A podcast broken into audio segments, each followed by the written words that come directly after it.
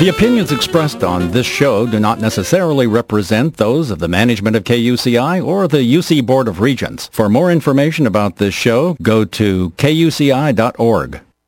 Hi, hi I'm uh, Tim from uh, Stereolab, the band, and uh, we're in Ireland, and we are, I think you're going to be listening to uh, Cookie KUCI in Irvine, California. KUCI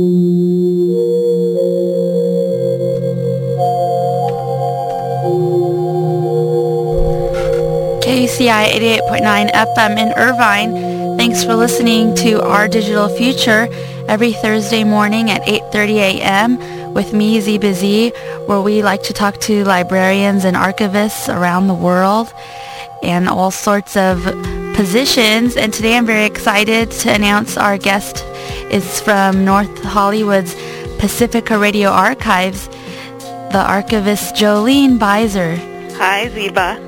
Hello. So glad to meet you at the Society of American Archivists conference last month in San Diego. It was really great to see another radio person.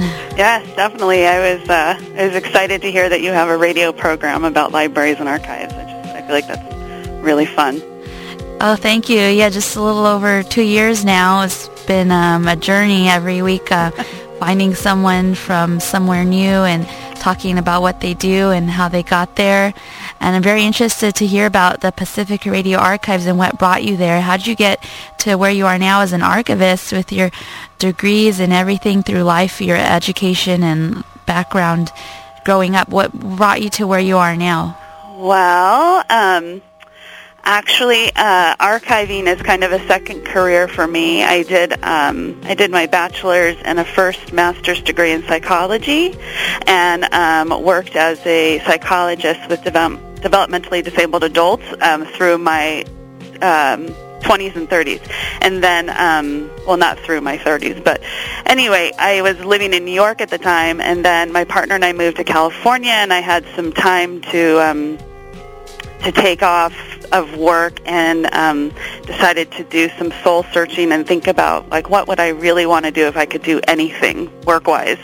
And I've always been a huge music collector and fan and thought, you know, music archiving sounds like about the coolest thing I could ever do. So I looked it up. I didn't know anything about it. I looked it up and found out, you know, what archiving was and that you needed to get a degree in library science to become an archivist. And um, I was in San Diego at that time and decided to go to uh, to apply to UCLA for their um, MLIS program and saw that they had an archiving specialty, and um, really got into archives because of my interest in audio and music and. Um, as a student there, found out about all of the different types of archives there are. You know, university archives were very interesting to me, and um, I processed one collection while I was there at UCLA, um, having to do with a psychiatrist, like a noted psychiatrist in UCLA. So it kind of brought together my psychology and archives. But um, but my first job was here at Pacifica Radio Archives. I had a friend from school who um, had been working here part time, and then she got a full time job at the Autry, and she told them I had just had been away in China for a year, and um, when I came back, I was looking for work, and um, and they needed somebody right away for a grant project they were starting, and she suggested me since I had the audio audio background, and um, and that's when it started. That was in November 2010. So I've been here ever since. Oh wow, that's a very great background. So what do you do at Pacifica Radio Archives? Um, lots of different things. um, I was originally hired for a grant project to do an, an inventory of our collection, but the funding for that got cut by like 90%. So we started doing an inventory, and then we had another NEA grant, so I was doing um, cataloging of audio recordings. We had gotten them digitized by our um, by a third party vendor, George Blood, and um, we were receiving them and we were doing um, you know quality control checks and then recataloging them because the old catalog records weren't weren't up to date, and they also had the wrong information, some wrong spelling. So we did that, and then in the last year, I've been working on developing a new um, content management system and website for our collection because um, the one we have is pretty antiquated, and it's uh, it's pretty difficult to add content that's that's shareable and Web 2.0 compatible. And so I've been working with a developer um, on a Drupal uh, Drupal-based content management system, which means you know deciding what we want and what content standard we want to use. We've decided to use the PBCore content standard and um, and you know giving them all of the information that that entails, all of the fields for all of the records, and then tying our current metadata um, to the new metadata standard as best we can. And um, you know, and then I'm still working on it. it should be uh, ready by the end of the month. But it's been a huge undertaking this last year. We've been working on that. And also we've been working on writing a grant proposal for um, for an NHPRC grant to digitize and um, and catalog our recordings related to the women's movement from 1963 through 1982. It's a pretty massive collection of 1,600 recordings, and so working with. Um, collaborating with like UC Berkeley and the Internet Archive with different ways of how to share and preserve our records and um, for that grant proposal. So that's been keeping me very busy. So lots of different projects going on all at the same time usually. And is there a website? Is there um, people have access to these online? Uh, yeah, if you go to pacificaradioarchives.com, um, you will um, you'll find some of our stuff under preservation projects. You can find some um, streaming audio there. Um, if you go to search our collection on our website, it's another tab, you can, you know, do a um, keyword search and find out all of our recordings that we have, but it doesn't necessarily have the stream there, and that's what I'm working on with the new website that will be released at the end of the month, um, so that people have more kind of instant gratification, instant access to find out what's been digitized and um, what they can get a copy of and what they can listen to streaming a lot of our stuff is um, available. The last two grant projects is available streaming at the um, Internet Archive, archive.org, and um, people can go to archive.org backslash details backslash Pacifica underscore radio underscore archives and find our stuff there to listen to streaming audio of things we've had digitized recently. Is there a physical building um, like a library or archive people can go into and visit if they're in North Hollywood area? Oh yeah, we are open regular business hours, Monday through Friday, 9 to 5. We're in the KPFK building. Um, KPFK is one of the five Pacifica radio stations. We also have KPFA Berkeley, uh, KPFT Houston, WBAI New York, and WPFW Washington, D.C., um, but we're located physically, the archives is located physically here in L.A. at the KPFK building, and it is, we are on um, Cahuenga Boulevard, uh, right across the 101 from Universal Studios, if anyone's looking uh, for us, but they can call us too at 800-735-0230 if they ever want to come visit, and um, we have about I think we have about 9,000 items digitized, so if people want to come listen to any of those, they can listen to them here in-house. The things on a reel tape, there needs to be a real pressing urgent matter for us to digitize it because it's very laborious. We need to bake the tapes, and um, you know, it's uh, um, you know, it's the, however long the tape is, is however long it takes for us to digitize it. So, and there's a lot of treatments that have to go into it. So we don't just digitize something because somebody asks for it necessarily. We need to kind of work that out with the requester. So, but um, but everything that's on CD is available for anyone to come by and listen to. And I, I'm guessing that's an audio archive, but you also have a print collection. We have, um, yes, we have our folio collection, which is uh, folios are like program guides that um, were these amazing little magazines that the different radio stations sent out, and they're really cool. Starting from 1949, when we first started broadcasting at KPFA Berkeley, um, it's a listing of all the programs that would happen for the week if you could imagine like KUCI, you know, that they, they would know, or for the week, excuse me, for the month, they would know a month ahead of time what programs were going to be broadcasting and who the guests were going to be. You know, they would do their best to kind of give that information to their listeners for them to tune in, you know, for different programs. So it's amazing the work that went into these folios.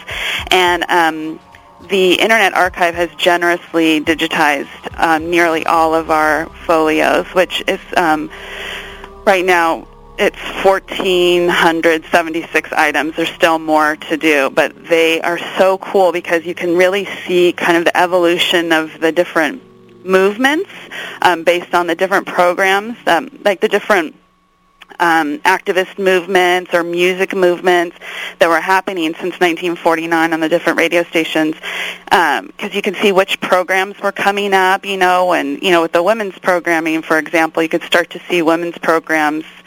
Um, come up in the folios and see kind of how they evolved and how the probably at first there was only one and then suddenly there's three. There's like a lesbian one, there's a women's music, and there's a feminism, you know, and then there's African American women and there's Latina women and all different, you know, all these, the way these uh, programs and the programming evolved. And the folios are really cool. Also the advertisements for for love-ins and for music, you know, festivals and all kinds of really cool stuff. They're very cool, and those are also available at if you go to archive.org backslash details backslash Pacifica, you can see our folio collection.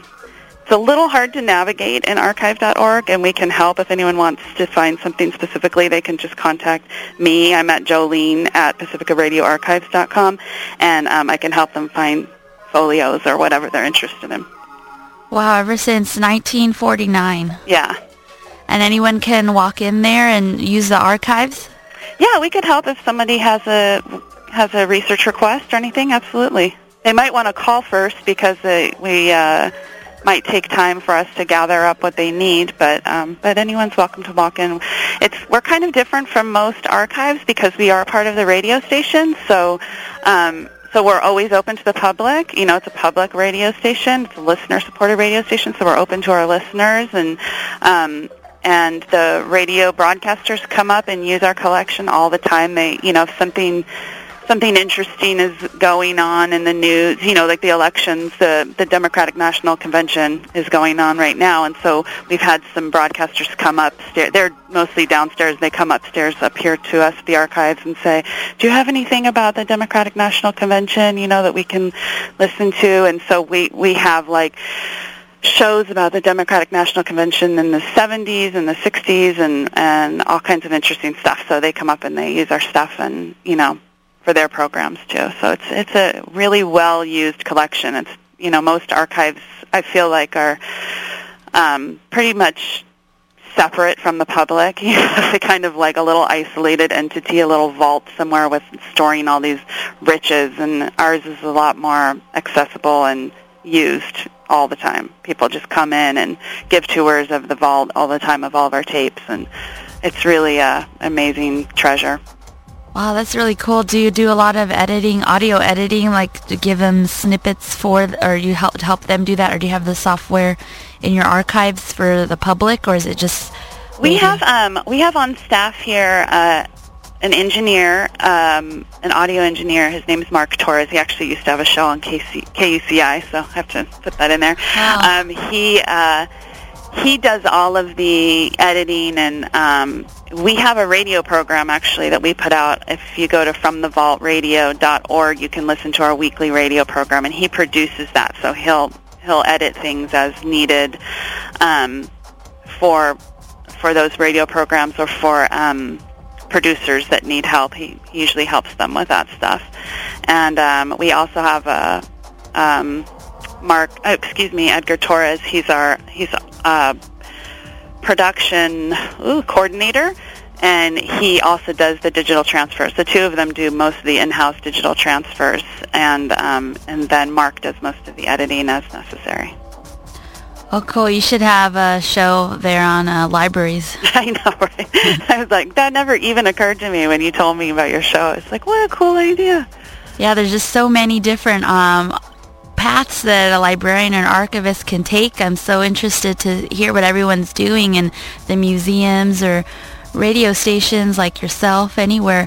Everybody does uh, something different. Public librarians and, you know, community archivists through the history. I mean, everyone's sort of similar in a way. I'm sure you have a lot of um, maybe community um, oral history recordings from interviews and oh, yeah. the station. Oh yeah, lots of. Our, it's funny. Our, um, you know, I, I've been when I'm developing our new website, I've been looking for other radio archives for, you know, suggestions on how they handle their collections and and present their collections online. But for the most part, other radio archives only have what they um, what they've digitized, you know, like digital radio programs. You know, they haven't necessarily. Anyway, they usually start in, you know, the 2000s. They'll have an archive, quote unquote, but it's really just starting from like 2000. And we're one of the few archives that has, you know, all of our recordings starting from the 1950s, you know, and has them all up there. And, um, you know, it's, it is the oldest radio uh, broadcast radio collection in the United States, and it's really it's really unique from most other radio archives. That's amazing. Do you transfer um, analog to digital in-house? Yeah, Mark Torres and Edgar Toledo both do that in-house. Um, and then for our grant projects, when we have a big um, lot that we're having digitized, like maybe our last grant was with the um, NEA, and I think it was approximately 200 tapes, and those we sent out to George Blood. He does our, um, he usually does our grant project digitizations um, because those might require special treatment that we're unable to do in house. So he has, you know, he has really the top of the line equipment there and um, technicians and engineers. So. And you store the originals on site? Uh huh. We have a um, temperature and humidity controlled vault here on site. Uh, we just got a new air conditioner this year. It's really exciting. so now, every, every time you go in there, it's really cold. It's great because uh, last year it was starting to get a little uh, wonky, which is scary. You know, for audio, the, the one thing you really want is consistent temperatures and humidity, and um, and it seemed to have been affected a little bit by the weather, but now it's been really beautiful. It's consistently freezing cold. Oh, 60 degrees in there. Um, so, so it's good. Yeah. Yeah, I know I have my own um, audio cassettes from radio shows I've done here since 2000. They're just they're not stored very well in my personal home archive of audio like I think they should be and the vinyl and I think that there a lot of people, you know, have their own, I would say, audio archive, like physical music library and everything.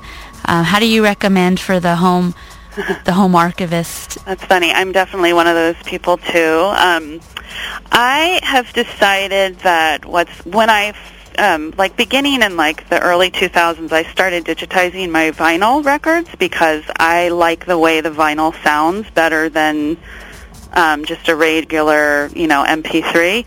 Um, and so, which is really fun, but incredibly time consuming. so I'm really glad to be getting paid for it now, which is fun. But um, I decided that my tapes were more fragile than my uh, records. So I've switched now to digitizing my tapes instead of my records.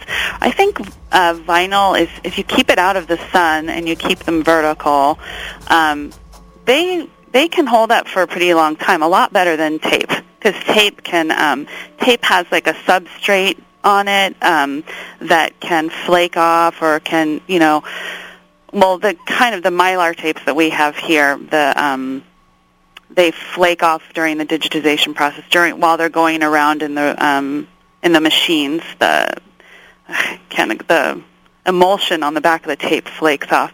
Now for cassette tapes, that doesn't really happen. But what happens with cassette tapes is they get stretched, and so there's warping and stuff in those tapes. So I'm I believe the less you play them, the better. And if you are going to play it, like if I want to play it, then I need to digitize it the first time I play it, so that I think it has a better chance of that will be the best recording I'll get off of it every time I play it. it its potential for stretching or getting warped gets worse and worse.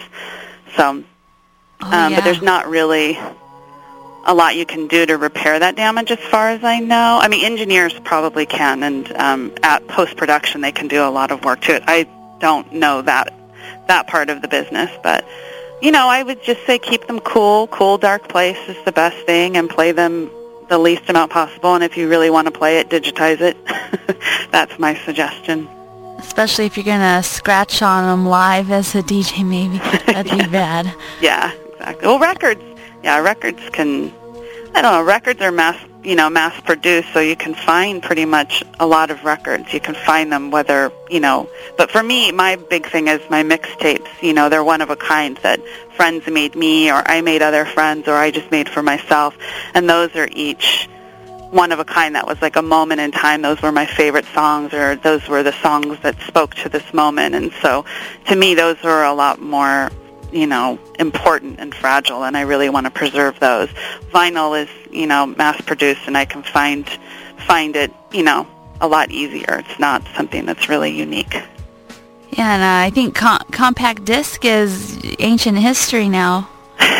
yep It was like a dream of the '90s. Is Yeah, yeah. I still buy CDs sometimes at used record stores just because they're so cheap and I, you know, I like to support used record stores. So, although I don't like that it bulks up my collection even more, my personal collection even more than it already is, but I like to know that I have the album and I don't have to rely on some software and subscription or, you know, I found like when I download things online or, you know, the the way the metadata is on it, it's they become really difficult to find unless you do a mm-hmm. lot of work, you know, to to label it and catalog, you know, catalog it basically for your own personal collection. Whereas if you just buy the CD and you rip it, all the information's there, so it's easier to find and and store and all of them. that's very true with the digital copies. I end up getting you know multiple versions of the same song, just labeled differently, and it's very confusing. And so, how do you back up all your audio? That you don't want to lose like say you transfer your vinyl to you digitize it do you have um, backups of backups and hard drives or Yeah, I have a um, I have a I just have a desktop computer that I put everything on, and then a portable hard drive that I duplicated everything to, and then I have stuff on my iPod, and yeah, I just keep making lots of copies. I haven't used the cloud yet for Oh. my stuff. I haven't gotten there yet, but um, someday I'll get around to it. And i'm thinking the pacifica radio archives has a lot of backup as well Yeah, a lot of um interesting. A lot of our grant, a lot of our stuff, we actually the wave files are on CD. Um, that is the best we could do given our financial constraints for the last several years. So everything is on CD, and now the last two grants we've been getting the MP3 and the WAV files. So we're storing those on our servers here in house. They're on a portable hard drive, and they're uploaded to the Internet Archive. So we have lots of backups of those. But as for the things that we do in house, we haven't necessarily instituted a a backup plan for those CDs for ripping them all to um, a server somewhere. So that's part of something I want to get my hands on. Um, you know, once I'm done with the website and kind of working on a, a you know, a what do you call it, like a production, you know, procedure for how to make backups, digital backups of things. And I want to remind our listeners we're talking with Jolene Beiser, the archivist of Pacifica Radio Archives in North Hollywood. And you've been in that position for two years now. Just about, yeah.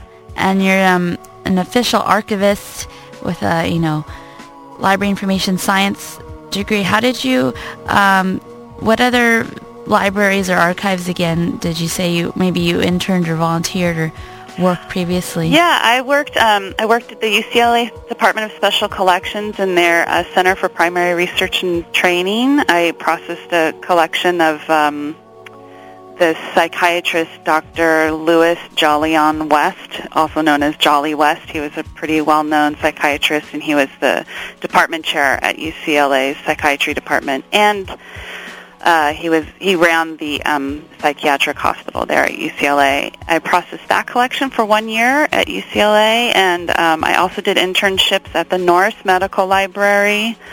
Um, I was a metadata analyst for a digital um, slide collection there, and I worked at the UCLA Ethnomusicology Archive for one quarter. Um, I did some digital transfers there and created EAD finding aids, and um, my third internship. Oh, I worked with the um, Social Sciences Data Archive, and I did my uh, thesis research with the Social Sciences Data Archive. So that was another interest of mine as a student was um, da- uh, data archiving and university archives and helping researchers with archiving their research data.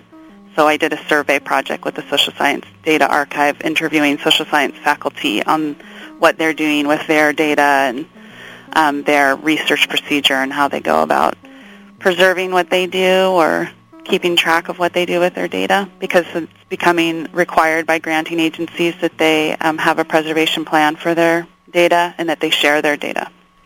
So oh, yeah. that was very interesting. Yeah, I, lo- I love academic libraries and everybody that's doing their research, and it's just a really great environment. Oh, yeah, it was great, and it's so cool to learn about all the different research going on at UCLA by the social sciences. It was incredible, like, because mostly we don't really get exposure to that, and it was really impressive, so it was fun. That's nice. And did you ever think of uh, being a music librarian? Yes, I have thought about that. Definitely. Um, I didn't ever work in a music library, but I um, I am familiar with them. But yeah, definitely, definitely, it's an interest of mine. Yeah, but you're uh, here at the Pacifica um, Radio Archives in North Hollywood, and that's like a dream job for anyone, even on in a radio station. So yeah, I hope to hear you on the radio more often. Maybe uh, you do you are you guests on um, radio shows on KPFK? Um, I've done some pre-recorded, uh, like introductions to our radio program on FromTheVaultRadio.org, um, and done some, what's that called? You know, between like uh, identifications, things like that. So, yeah, I'm one of the few female voices here at the archives, so they use me for some of the female-oriented programming. Um, but yeah, yeah, it's, it's still, uh, uh, it's not. I haven't done a lot of radio before. Well, that's great to have you on, uh, Jolene Beiser, here today on Our Digital Future, KUCI 88.9 FM in Irvine. You're the archivist at Pacifica Radio Archives in North Hollywood, and it's very interesting to learn all that you do there with the audio archives digitally, and everyone can check out um, your, your website again is... It's pacificaradioarchives.com. Oh, great, and they can um, email you if they have further um, questions and... Yeah, I'm at Jolene at pacificaradioarchives.com. That's exciting, and we'll look forward to more news from the archives. And that's a good um, radio show you guys are talking. You said, the, um, what's it called? From the archive vault. The from the vault radio. From the vault radio. Yeah. From the vaultradio.org. Well, I'll definitely be checking that out, and I thank you for your time here on KUCI. Thanks for calling in, Jolene. Thanks a lot. Have a good one. You're welcome. Have a good day. Okay, bye-bye. Bye. KUCI 88.9 FM in Irvine. Thanks for listening to Our Digital Future every Thursday, 8.30 a.m. to 9 a.m. with me, Ziba Z. Today's guest was Jolene Beiser from the archivist of Pacifica Radio Archives North Hollywood. Stay tuned next week and now listen up for more great public affairs programming.